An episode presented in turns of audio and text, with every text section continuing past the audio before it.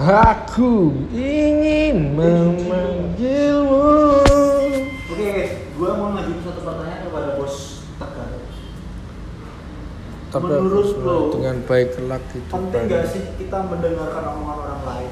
Menurut gua ya sob, mendengarkan kata orang lain itu bisa dikatakan boleh dan tidak boleh sob. Bolehnya kenapa?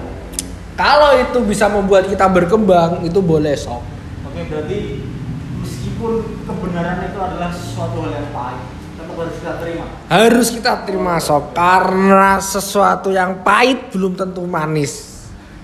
Dan kalau yang manis belum tentu pahit sob. Oke, itu dari sisi baiknya ya. Kalau nggak bolehnya tadi kenapa? Karena Kalau nggak boleh sob, jangan dengerin sob karena itu bisa membuat kacau pemikiranmu sobe. Usobe.